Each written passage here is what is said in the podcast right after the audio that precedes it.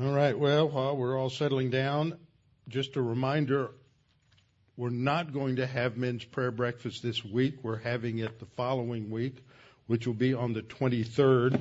And we're not going to do breakfast. We're going to open it up to everybody. We'll probably have a few little nashi items. But uh, the focal point is that I've, I've been working and talking with different people running for office to get some traction there. And um, Alexandra Mealer, who is running for county judge, is going to come and speak. And I think we're going to get somebody else. A county judge is the most important position in the county.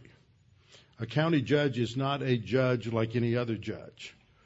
The county judge position is to basically is to the county what the mayor is to the city.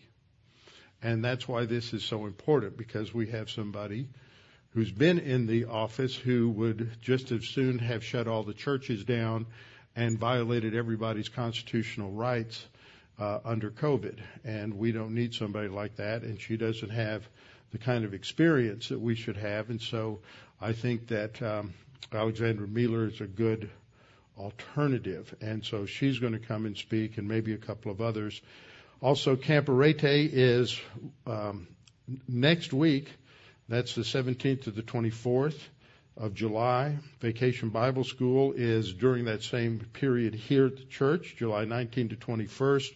Then at the end of the month, uh, we'll have a memorial service for Jay Collins on the 30th of July and also pray, pray, for Jeff Phipps going to Brazil. Pray for the Myers as they're traveling. They'll be back here uh, next week sometime. And also pray for Dan Ingram. Dan has had um, COVID and he's it's had some side effects that are um, that aren't good.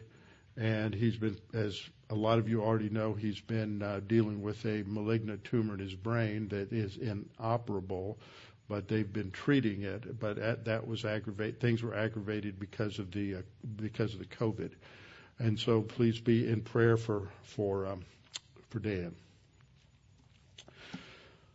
Trust in the Lord with all your heart and lean not on your own understanding. In all your ways acknowledge him, and he will direct your paths. They that wait upon the Lord shall renew their strength. They shall mount up with wings as eagles. They shall run and not grow weary they shall walk and not faint. Fear thou not, for I am with thee. Be not dismayed, for I am thy God. I will strengthen thee, yea, I will help thee. Yea, I will uphold thee with the right hand of my righteousness. Be anxious for nothing, but in everything by prayer and supplication, with thanksgiving, let your requests be made known unto God, and the peace of God, which surpasses all comprehension, shall defend your hearts and minds in Christ Jesus. Thou wilt keep him in perfect peace whose mind is stayed on thee because he trusteth in thee. For the grass withers and the flower fades, but the word of our God shall stand forever. So before we get started, let's have a few moments of silent prayer so we can make sure we are walking by the Spirit, that we're uh, in right relationship with the Lord, in fellowship, and are spiritually prepared to study the Word this evening. And then I will open in prayer. Let's pray.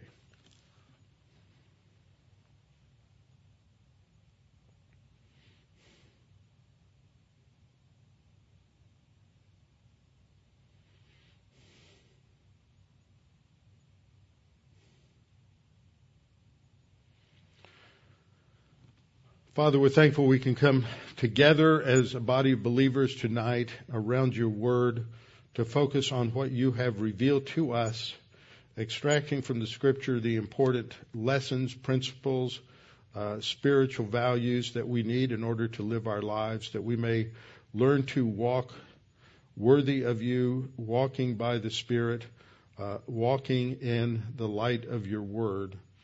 And Father, we pray that as we study your word, that you will bring to our mind areas of application where we, that we need in our own lives that we may continue to be transformed by the renewing of our mind, that we may be conformed to the image of Christ. And we pray these things in His name. Amen. All right, open your Bibles with me to Judges chapter 7. Judges chapter 7, and we're going to look at the beginning of this episode with the major battle with the Midianites and the Amalekites and the others from the east. And we're going to be focusing on the principle that God gives the victory. It is not to the one who runs the fastest. It is not to the one who has the most natural talents. Uh, the victory goes to the one who trusts in the Lord and also we'll be looking at the problem of fear. So we have seen in our study of Judges that this is all about giving us the pathology of how a nation goes from spiritual maturity to pure paganism to rebelliousness against God and to uh, absolute self destruction. And they go through these cycles uh, as we go through the book. And we see that that summarized in the first uh, two chapters and into ch- uh, chapter three, verse six, and then the main part of the book shows the decline of the spiritual focus, the spiritual maturity, spiritual understanding of the leadership as they are influenced by the culture around us, and it is so difficult for us to realize how deeply each of us is affected by the culture around it. We just swim in this cesspool of the world all the time to where we don't necessarily realize that we're that's what we're doing. It's just everywhere. You just can't escape it. It's it seems it is more overt than anything that we have experienced in our lives. But I think a lot of the cosmic thinking that was around us before was just so cloaked in camouflage that that's why it was so destructive in our culture. People were buying into things that sounded good, but were basically uh, not good, all grounded ultimately in uh, autonomous human reason and arrogance. So in the last few weeks, rather than working our way verse by verse, we've been focusing on two uh, two areas that the Bible teaches that come out of this section. One is on uh, what the Bible teaches about the will of God or divine guidance. And the summary there is that God is the one who tells us um, what His will is. He's very clear about it. It's not a guessing game. So that's the first part. And the other thing that we looked at was what the Bible teaches about the role of God the Holy Spirit in the Old Testament.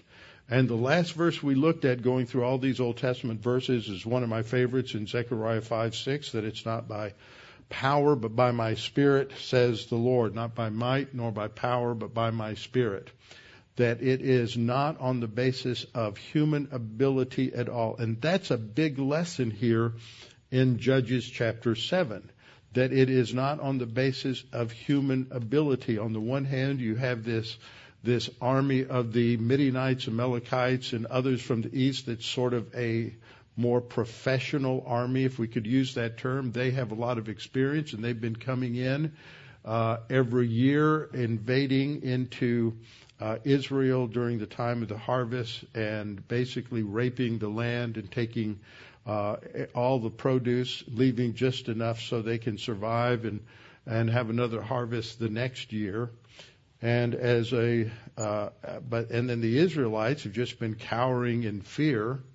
And now we're going to see that an army gathers around Gideon, but God does not want them to get the idea that they are going to win the battle uh, through their uh, through their own abilities. So these are the two areas what the Bible teaches about the will of God or divine guidance, and what the Bible teaches about the Holy Spirit in the Old Testament. And so what we've seen is that Gideon should have absolutely no doubt about God's will, what he, God wants him to do. And I just go back to three key verses in Judges chapter 6 in the first verse, the Lord tells him exactly what's going to happen and that God's going to give him the uh, the victory. And then uh, in verse 15, we see Gideon, a real foreshadowing of his weakness, that he tries to wiggle out of it. He comes up with an excuse why he shouldn't be the one to be the deliverer. And then the Lord makes an even more clear promise of his victory. In verse 14, he says to Gideon, Go in the, this might of yours, and you shall save Israel. Now, this is another example where the word yasha, the verb yasha, meaning to save, really means to deliver from a problem. It doesn't have a soteriological justification, salvation uh, significance there. And then he replies, Oh, how can I save Israel? I'm just a nobody. Go find somebody else. A lot like Moses, uh, also trying to wiggle out from under responsibility. And then the Lord gives the promise Surely I will be with you, and you shall defeat the Midianites as one man. So what we saw there is that God's will is usually very, very clear. In fact, what we find is that many believers are more like Gideon and they are trying to wiggle out from whatever their responsibility is. And um, recently, I had an example of this in an email exchange with someone, and they were dealing with a problem within their extended family with um, a, a couple that was going through some in, an interesting situation, and they were leaning and looked like they're headed in one direction. And so this person wrote to me. This is such a great example of how many Christians operate. It comes down to what they think is God's path for them. They both want to do God's will for their lives. Well, that's great theoretically, and you hear a lot of people who say, "Well, I, am facing this situation. I want to do what God wants me to do." And in this particular case, uh, then this person went on to say, I can't tell anyone what God's will for their life is. Really? Sometimes you can. It's very clear in Scripture that you can tell somebody what the, God's will is. They have to uh, figure it out on their own, and I can only pray with them. And my answer was, well, what one of them wants to do is specifically prohibited by Scripture. The scripture says exactly what God's will is in this particular matter. And obviously, they want to be like Gideon and avoid responsibility and find some workaround uh, for God's specific statement. And there's just that's just so common today, and that's part of paganism. We want we don't like what the Word of God says. We don't want to do exactly what the Word of God says because we have grown up in this arrogant, self-absorbed uh, culture where we're constantly in self-indulgence and get, doing whatever we really want to do, and then somehow we find a Bible verse to slap on it and make it sound like this is this is okay with God. And the problem is that most Christians today even Christians who are in pulpits are spiritually immature. They don't understand the Word of God. They don't understand grace. They don't understand God's plan for their life. They don't have a framework for understanding all of Scripture, and they're never taught in a verse by verse manner going through the Scripture. Sometimes they are, but it's it's it's shallow. And I didn't announce this, but two weeks ago, uh, Dr. Ed Hindson, who was on the board for pre-trib rapture, went to be with the Lord. He'd been ill for some time, and um, uh, I got to know Ed about I don't know that was about 16, 17 years ago, not long before we started the church, on a trip to Israel. I mean uh, to uh, Greece and Turkey with uh, Tim LaHaye and Tommy Ice and Ed, and Ed and I were having a conversation about the philosophy of teaching and sort of the philosophy of teaching ministry from the pulpit. And uh, and he made a comment to me. He said, he said, Robbie, Baptists are wonderful people, but their theology is a mile wide and an inch deep, and they think it's an inch wide and a mile deep. And that's not just true for Baptists. I'm not picking on Baptists. That's true for a lot of Christians. And they are, as a result, not really in a position where they know how to make decisions on the basis of God's will. They're, they're more like Gideon than uh, they would like to admit if they even know who Gideon is, which is part of the problem. And um, then we come to the second issue, which is the role of God, the Holy Spirit. In Judges 6:34, we read, "But the Spirit of Yahweh came upon Gideon, and then he blew the trumpet, and the Abiezrites gathered around him." So we see the sort of a cause and effect that the coming of the Spirit of the Lord on Gideon is related to his uh, military uh, responsibilities as a judge. It doesn't have anything to do with his spiritual life. It doesn't have to do with anything like the indwelling of the Spirit in the church age, the filling of the Spirit in the church age. Uh, it has to do with the divine enablement to accomplish responsibilities related to leadership in the theocratic kingdom of Israel to fulfill the responsibilities of the Mosaic Mosaic law. So it just comes down to understanding Zechariah 4 6, that it's not by might nor by power, but by my spirit, says the Lord. And that's a big part of the lesson of Judges chapter 7 that the nation needs to learn that it's not on the basis of their uh, military skill or technology or numbers. It's the God plus one is a is the majority. So what they ultimately have to learn is that it's all based on grace and depending upon God's grace. And grace is based not on who we are, but on who God is. It's based on God's character, and God's character is clearly laid out in the Mosaic Law. And He clearly describes how they should live, how they should think, how they should behave, and how they should depend upon Him. But they failed. And God shows His grace all through Judges in the same way He does with us. God always meets us where we are. God does not say, okay, you have really messed up this time.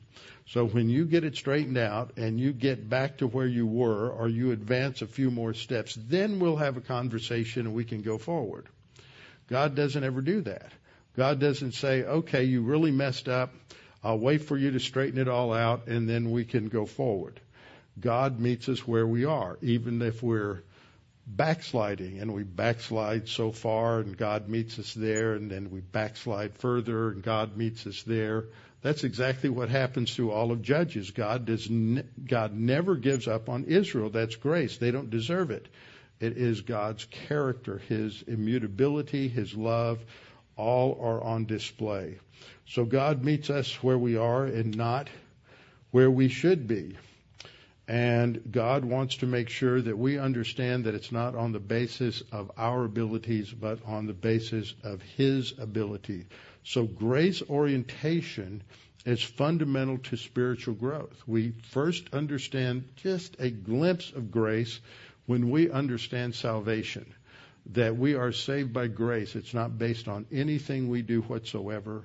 It's not based on any level of morality on our part. It's not based on our wonderful personality. It's not based on how nice we are. It's not based on the things that we did and that somehow God wants to save us because we're just so, so important that He needs us in heaven. It's all based on God's grace because none of us deserve anything. And so that is the basis of grace orientation. And that's what Gideon needs to learn. He needs to learn to be dependent upon God and let God deal with the circumstance and the situation. So this takes us to the first verse of the chapter where we read then Jerubbaal, that is Gideon. Remember, Gideon has two names. We'll talk about that in a minute. And all the people who were with him rose early and encamped beside the well of Harod, so that the camp of the Midianites was on the north side of them by the hill of Moreh in the valley. So this provides the setting. It tells us where they are, tells us who's there, who the major players are, and it gives us a geographical orientation so we can go and look uh, look precisely at it. So the first thing we need to talk about and look at is this use of this name. And when we look at this, the name Jerubbaal is made up of uh, J E R U as J E R U B as the prefix and Baal as the second, which is literally it means Lord, but it is the name of a pagan Canaanite deity.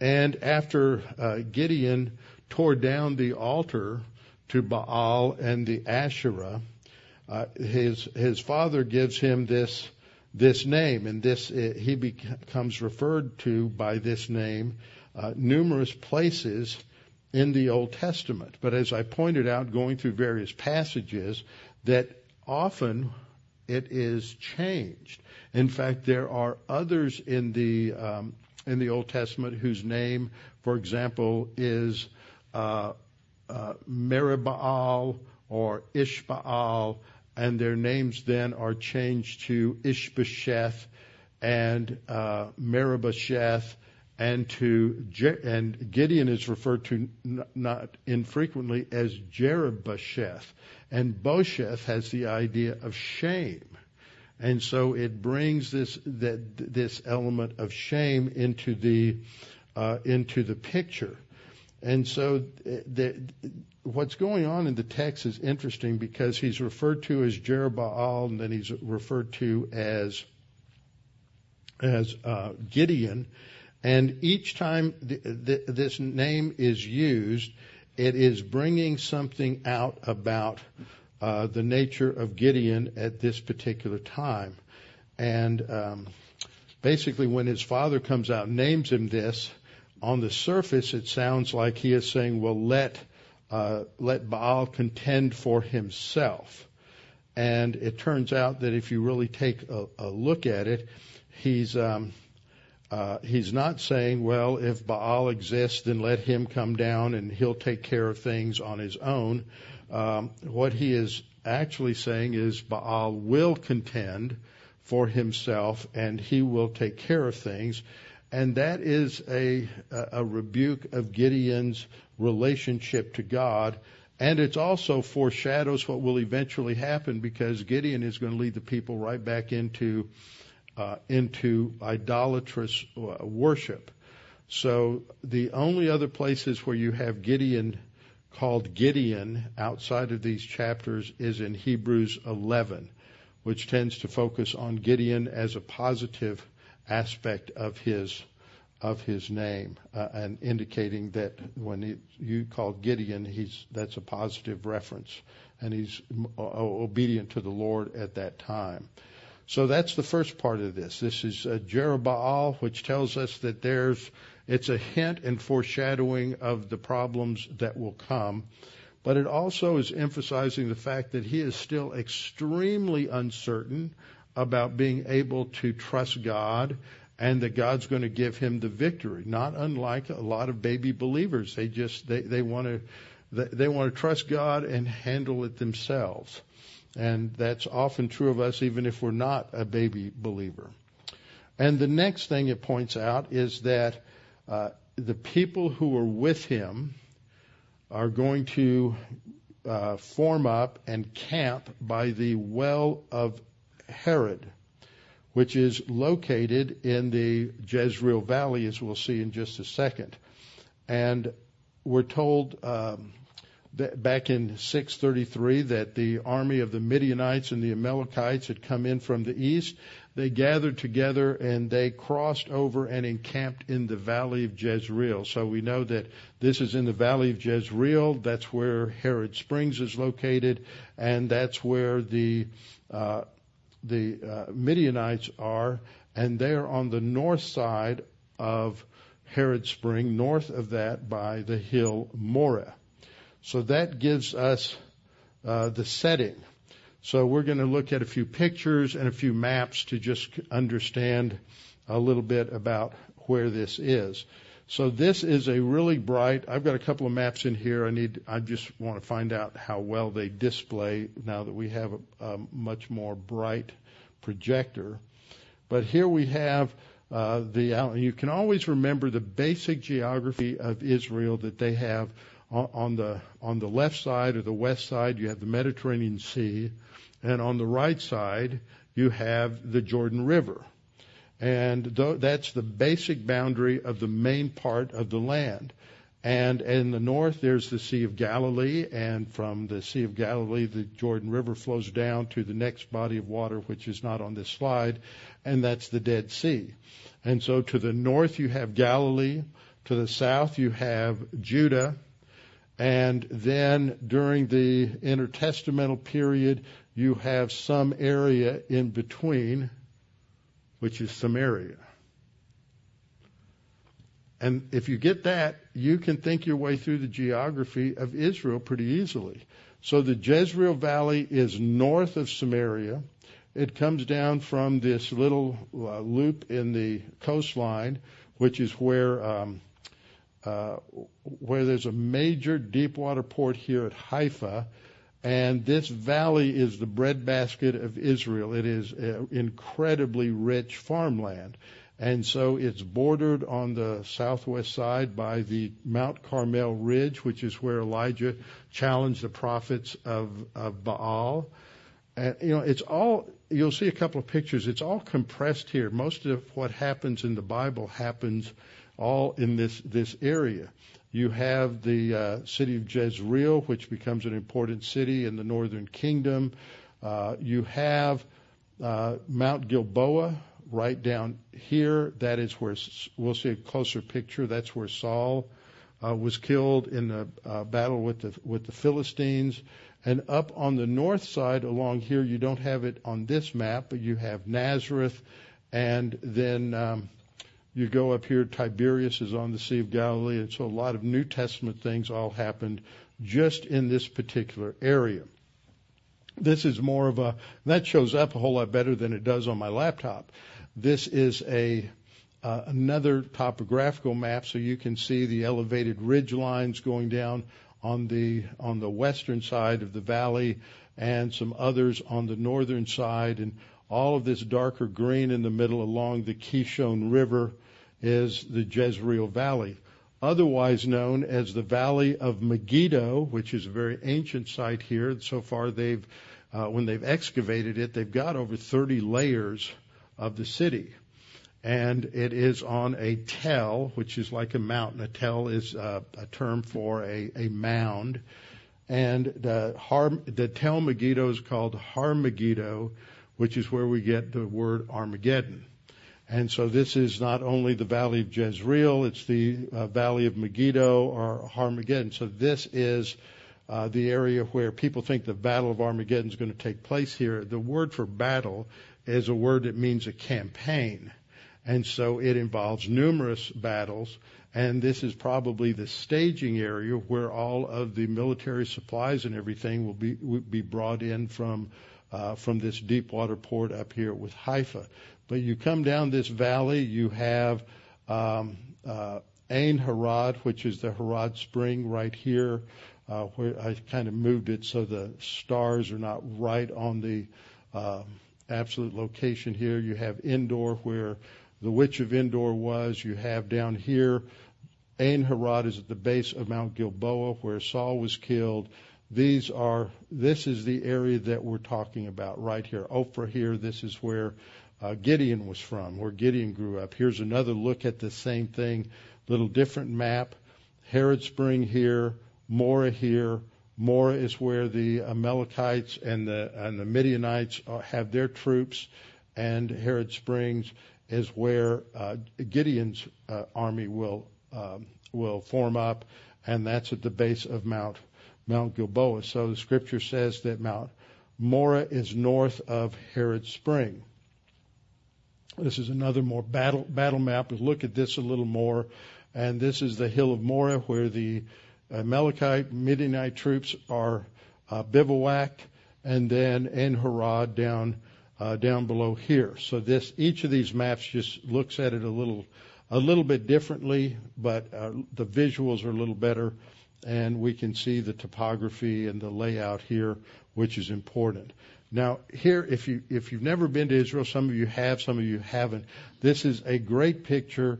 If you're standing on Mount Carmel, where Elijah challenged the priests of Baal and Asherah, then you see this on a clear day. Uh, down below, this is where the Kishon River runs, and right now it's just an intermittent stream because most of the water is bled off for irrigation in the valley. But here you have the location of Nazareth, where Jesus grew up. And then just to the right of that, you have this uh, unique looking uh, hill that's Mount Tabor. And then you have an uh, open valley here. And then next to that, there's the hill of Moreh. This is where the Amalekites and Midianites are going to uh, be encamped. And then across from there, you have Mount Gilboa. And right here at the base is Harod Springs. So you see all of this area. Uh, down here to the right, that's uh, where you're going to see the ruins for um, for uh, mid, uh, excuse me for Megiddo. Here's another view. This is Mount Tabor, and that's where Deborah and Barak gathered their troops for their uh, fight with the Canaanites and the chariots in the valley. Across the way here, this is where the hill of Moreh is, and then can't get all of it in in a clear picture, but just off to the right is going to be the Mount Gilboa. So Mount Gilboa is here. Harod Springs is here. Across this valley, you have uh, Endor, where the witch of Endor was, and then the hill of Moreh. And of course, remember at the end of Samuel where uh, Saul goes to get uh, demonic guidance from the witch of Endor as to what's going to happen to him.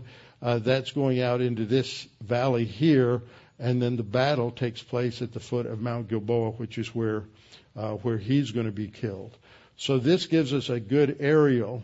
You have uh, this is on the lower shoulder of Mount Gilboa, and down here in this shadow area is where Ain Harod is. Ain is the Hebrew for spring. So this is the spring of Harod, and this is what it looks like now. There's not a lot of water there. Uh, it flows out. This is a picture again of the little stream that's there. I, I was looking for it, and I've used it before, but I have a black and white picture taken in the 1880s that shows just a huge amount of water here. Uh, and so that shows the difference in the last 140 years that so much water gets gets bled off. And here's some uh, IDF soldiers sort of uh, reenacting the scene of uh, Gideon's Gideon's army. So that gives you a pretty good idea of what this area looks like, what the land looks like, and uh, the geography, which we'll get into as we go through the battle itself. The point of this opening introduction in the first uh, four, four or five verses is that God's plan is to make it clear uh, to everyone that the victory that will come is His victory it's not Gideon's. It's not the Israelites' victory. It's not due to their skill or their training or their weaponry or any other factor. It is totally due to God. And He's going to make that very clear. In Judges 7 verse 2, we read, And the Lord said to Gideon, The people who are with you are too many. Now that's really interesting. You don't have enough, you have too many soldiers. The people who are with you are too many for me to give the Midianites into their hands. So it's very clear God is the one who's going to give them the victory. Giving the Midianites into their hands is an idiom for giving you the victory. Lest, very clear, lest Israel claim glory for itself against me, saying, My own hand has saved me. He wants to make it very clear that, get, that the Israelites can't make any claim that they've done something to get the victory. It's all grace. So what do we have? In chapter 8, we're told that the Midianites had an army of 135,000. Gideon had an army of 32,000. That means that, that Gideon is outnumbered a little over four to one. Now those aren't bad odds. There's plenty of times in military history where armies that have been outnumbered four to one have had a victory, but it's still possible that that if they won with with their 32,000 that they could claim that they did it on their own and they would be uh, arrogant about it. So God says you have too many. So he reduces them in the first test to 10,000. Now we'll look at what the problem is here. He says, everyone, if you're, if you're afraid, go home. And so they are reduced. 10,000 say, I'm not proud. I'm afraid. I'm going to go home. So he gets rid of all of those who are willing to admit that they're cowards. And that reduce, that changes the, from four to one to thirteen and a half to one. And God says, still have too many. Being outnumbered, thirteen and a half to one is, you can still take credit if you have victory. So we're going to make it clear that, that, that you can't take credit. And so, uh, they're going to be reduced to 300 which changes the odds to 450 to 1. Now it looks pretty much impossible that 300 untrained troops are going to be able to take on 135,000 trained and experienced troops.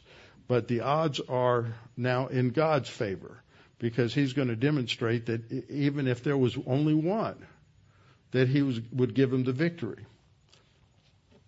So God gives the analysis that if Israel uh, wins with four to one odds against them, that they could still claim the, claim the victory.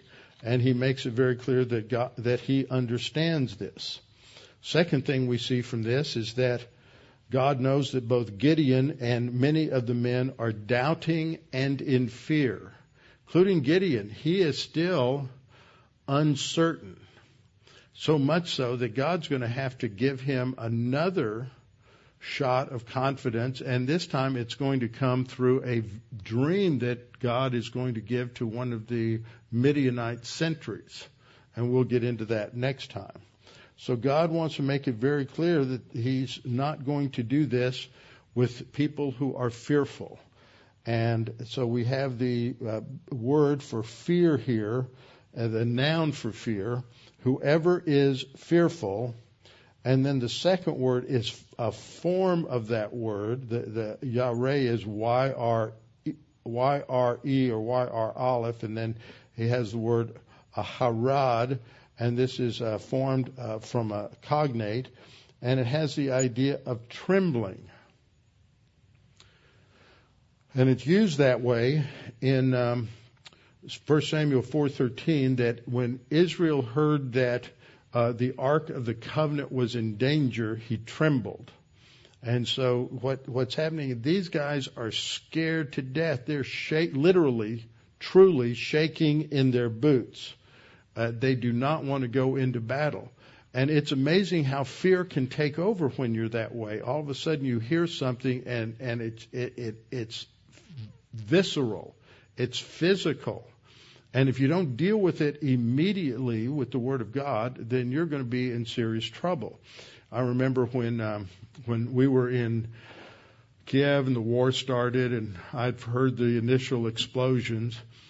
I read an article that was uh, that somebody sent me right about that time uh, uh, that was outlining exactly what to expect that the Russian troops were going to do.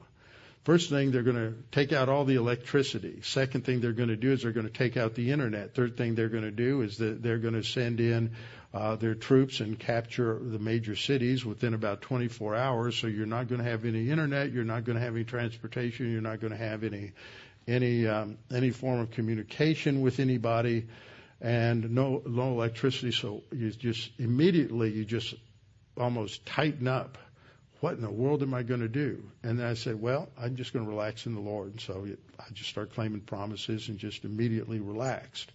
And that's all you can do. But that fear has this strange way of just taking control of your mind.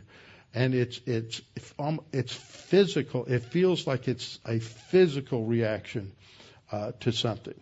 And so what we want to see here is that God is not going to have a victory with these soldiers that are fearful and trembling because that's the opposite of trusting God. So y'all go home. So we're going to look at what the Bible teaches about fear. First of all, we have to understand that fear is the opposite of trust in God. Fear is is looking at a circumstance or situation and realizing you're incapable of handling it, and then you just sort of seize up because of all the consequ- negative consequences that can come your way. And it's contrasted with trust in many places but it's also contrasted with love. This is one of the most interesting verses in Scripture is in 1 John 4:18 because most of us if we were asked well what's the opposite of love we would not say fear. But that's what the Holy Spirit teaches us in 1 John 4:18 that there is no fear in love. So love excludes fear if you understand what biblical love is and that's always difficult for all of us. And John goes on to say, but uh, complete or mature love. It's not perfect love because that contains the idea that that love is flawless, that you've reached some sort of level of perfection and you have perfect, flawless love. That's not what it's saying. It's it's a complete love. You have come to understand uh, and develop love for personal love for God the Father. And as you develop that love for God, your focus is on God and it's not on circumstances and it's not on people and it's not on things. So that complete love, that mature love, casts out fear. When you take a look at your love for God, you realize God cares for you more than anything else. And so whatever happens, God's going to take care of you. So uh, mature love casts out fear because fear involves, and then the word is punishment.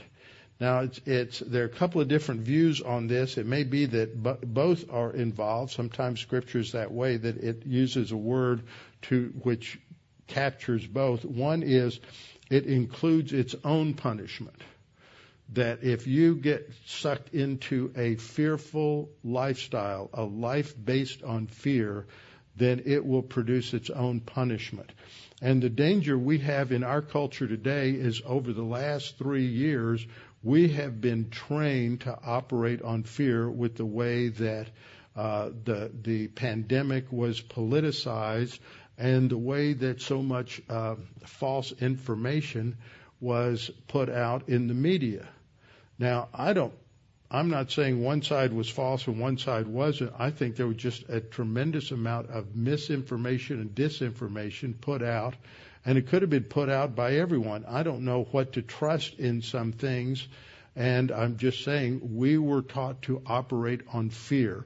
Oh, we're all going to die. There, there's going to be three million people, and the way it was said that three million people or five million people were going to die from COVID, but they never said over what length of time over the next hundred years, well, that's not so bad.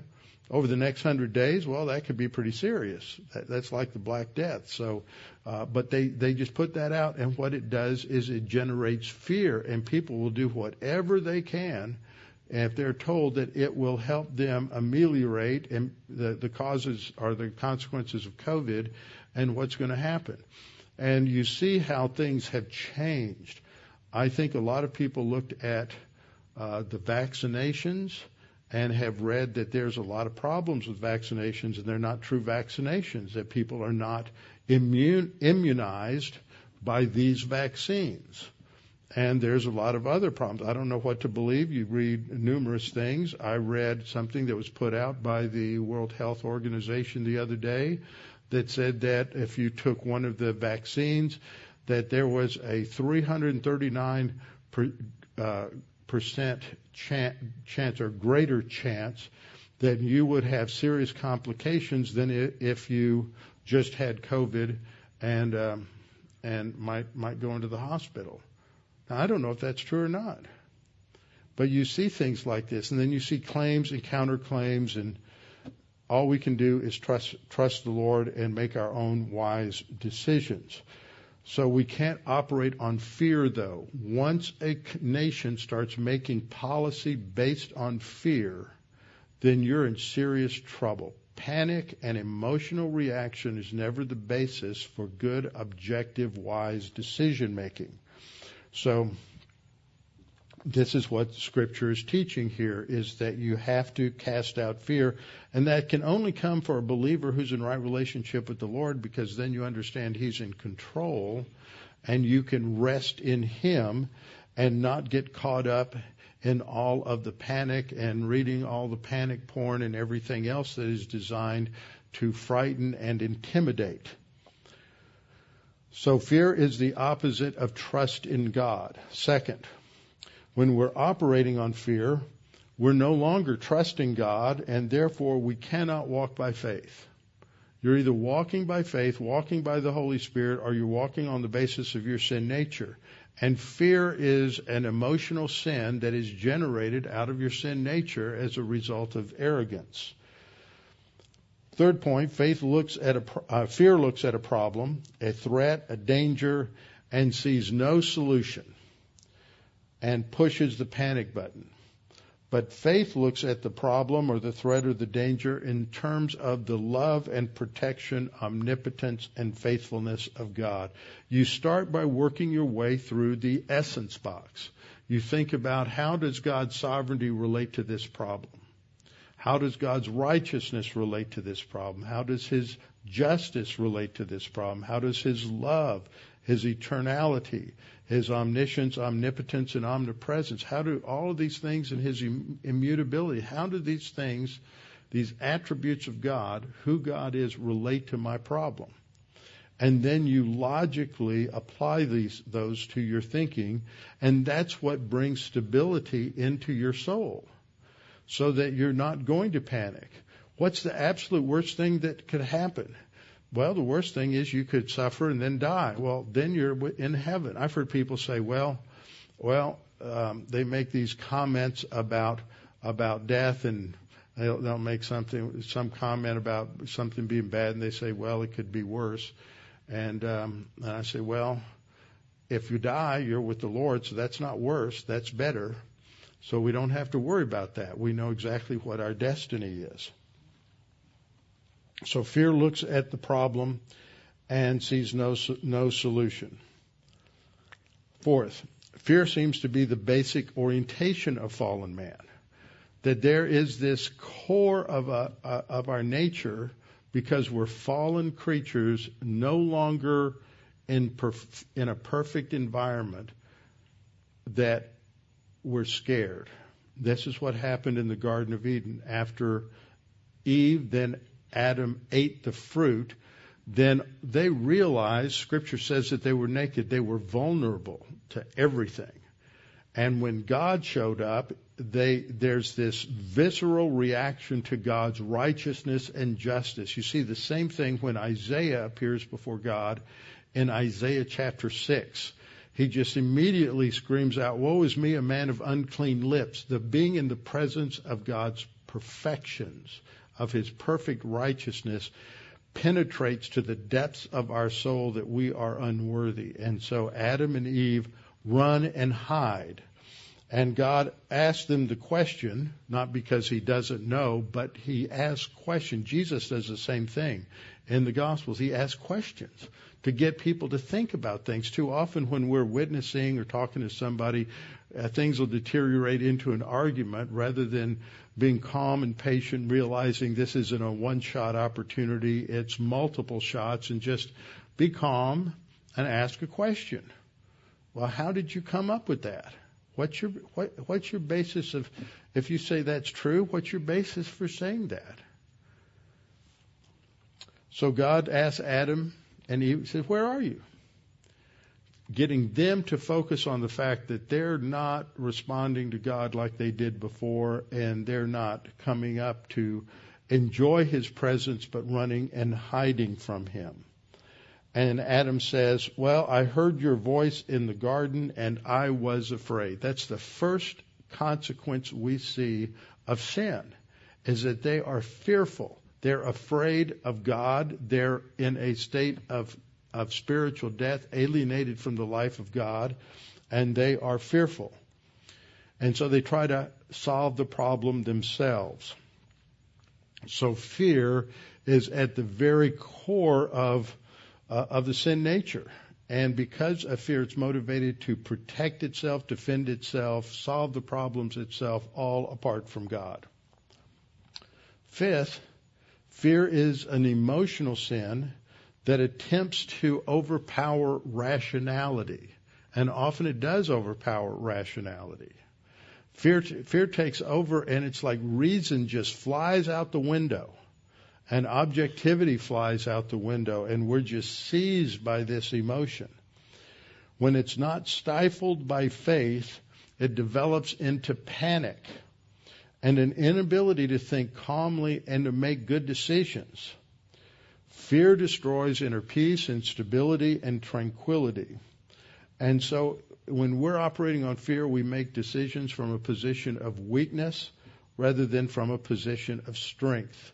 And we often get in a big hurry, like we have to solve everything right now because if we don't, then the whole world's going to blow up and we're all going to die. And what are we going to do? Sixth, fear believes only we can solve our problems and we cannot solve the problems we face. It, it leaves God out of the equation. It's all about personal autonomy. We're independent from God and we have to solve all of our problems ourselves. So fear operates on arrogance. Fear is related to arrogance in that it's total self-absorption and it's t- totally focused on self-protection. So what are some things we learn about the function of fear? First of all, the more things you fear, the more things you will surrender to fear that once you become a person who is motivated and operates on the basis of fear, you'll fear more and more things. And your fear will grow.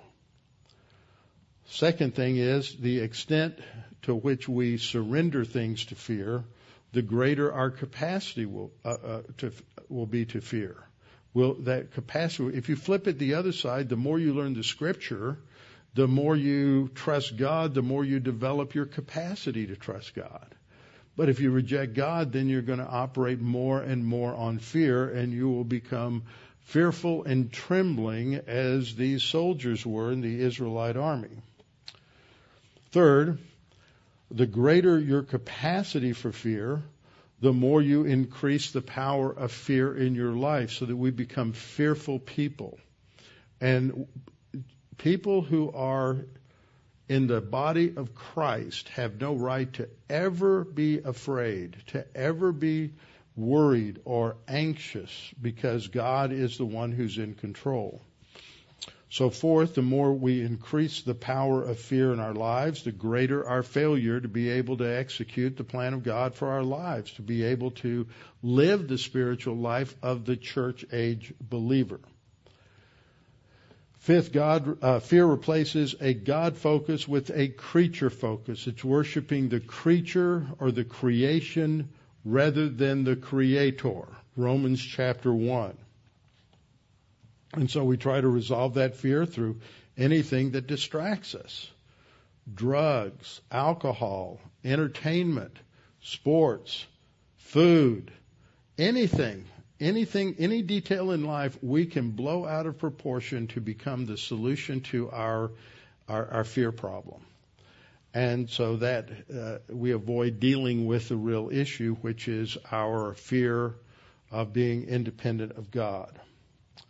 Sixth point is that a soldier cannot exercise self-control in a dangerous situation by relying uh, excuse me, a soldier that cannot exercise self-control in a dangerous situation relies on emotion and becomes a danger to all.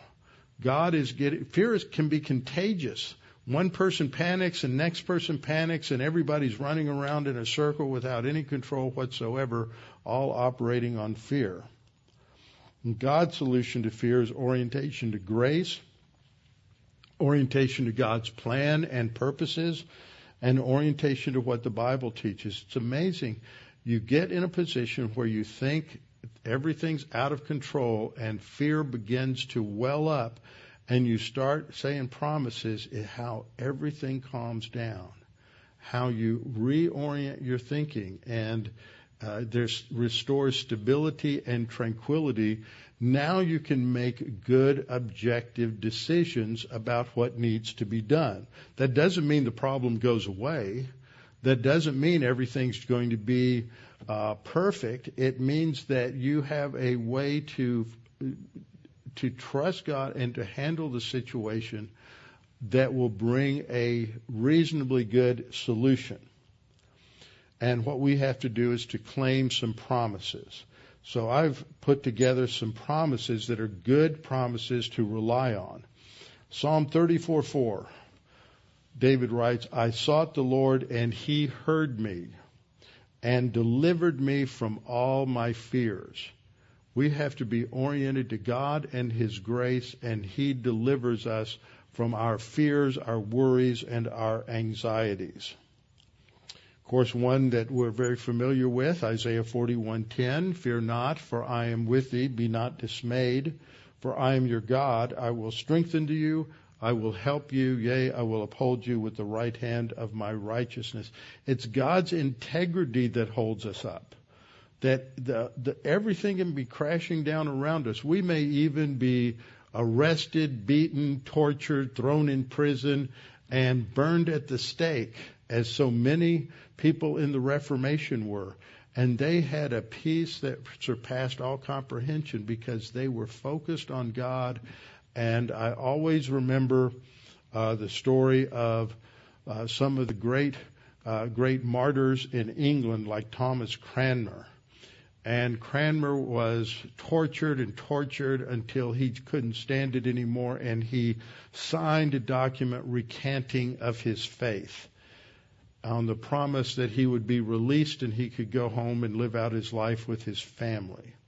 But once he signed it, it was used for propaganda purposes against the Protestants, and they kept him in prison. They were still going to burn him at the stake. So when they lit the fires at his feet and the flames began to rise, he took the hand that had signed his recantation and he held it in the flames saying that he was going to burn off this hand that had betrayed the Lord, and then he sang hymns to the glory of God until the Lord took him. That's just amazing. But you don't get there because all of a sudden you wake up one day and oh, I've got a couple of promises, I'm going to use them. You have to grow and mature in the Word, and God gives you that dying grace to be able to do that. 2 Timothy 1 7, for God has not given us a spirit of fear, but of power and reciprocal love and sound judgment. God has given us a spirit of, of, of, not given us a spirit of fear. Psalm 31:24, be of good courage, and he shall strengthen your heart. We have Paul's prayer for the Ephesians in Ephesians chapter 3 that, that he prays that the Holy Spirit would strengthen them in the inner man. And that's not going to come about unless the Ephesians are in the Word and trusting the Lord and growing. He shall strengthen your heart, all you who hope in the Lord. Psalm 27:14 Wait on the Lord. Be of good courage, and he shall strengthen your heart. Wait, I say, on the Lord. That's what God's trying to teach Gideon and the 300. I love these two verses out of Deuteronomy 31, 6 and 8. This is when Moses is giving his farewell parting address to the Israelites before he goes up on Mount Nebo to be taken to be with the Lord. He says, Be strong and of good courage. Do not be afraid. Uh, do not fear or nor be afraid of them, for the Lord your God, He is the one who goes with you. He will not leave you or forsake you. What did Jesus say to the disciples before um, before the ascension. He said, I will leave, never leave you nor forsake you. And then he gave them the Great Commission. Uh, Deuteronomy 31:8, and the Lord, He is the one who goes before you. He will be with you. He will not leave you nor forsake you. Do not fear nor be dismayed. And then a verse we're very familiar with.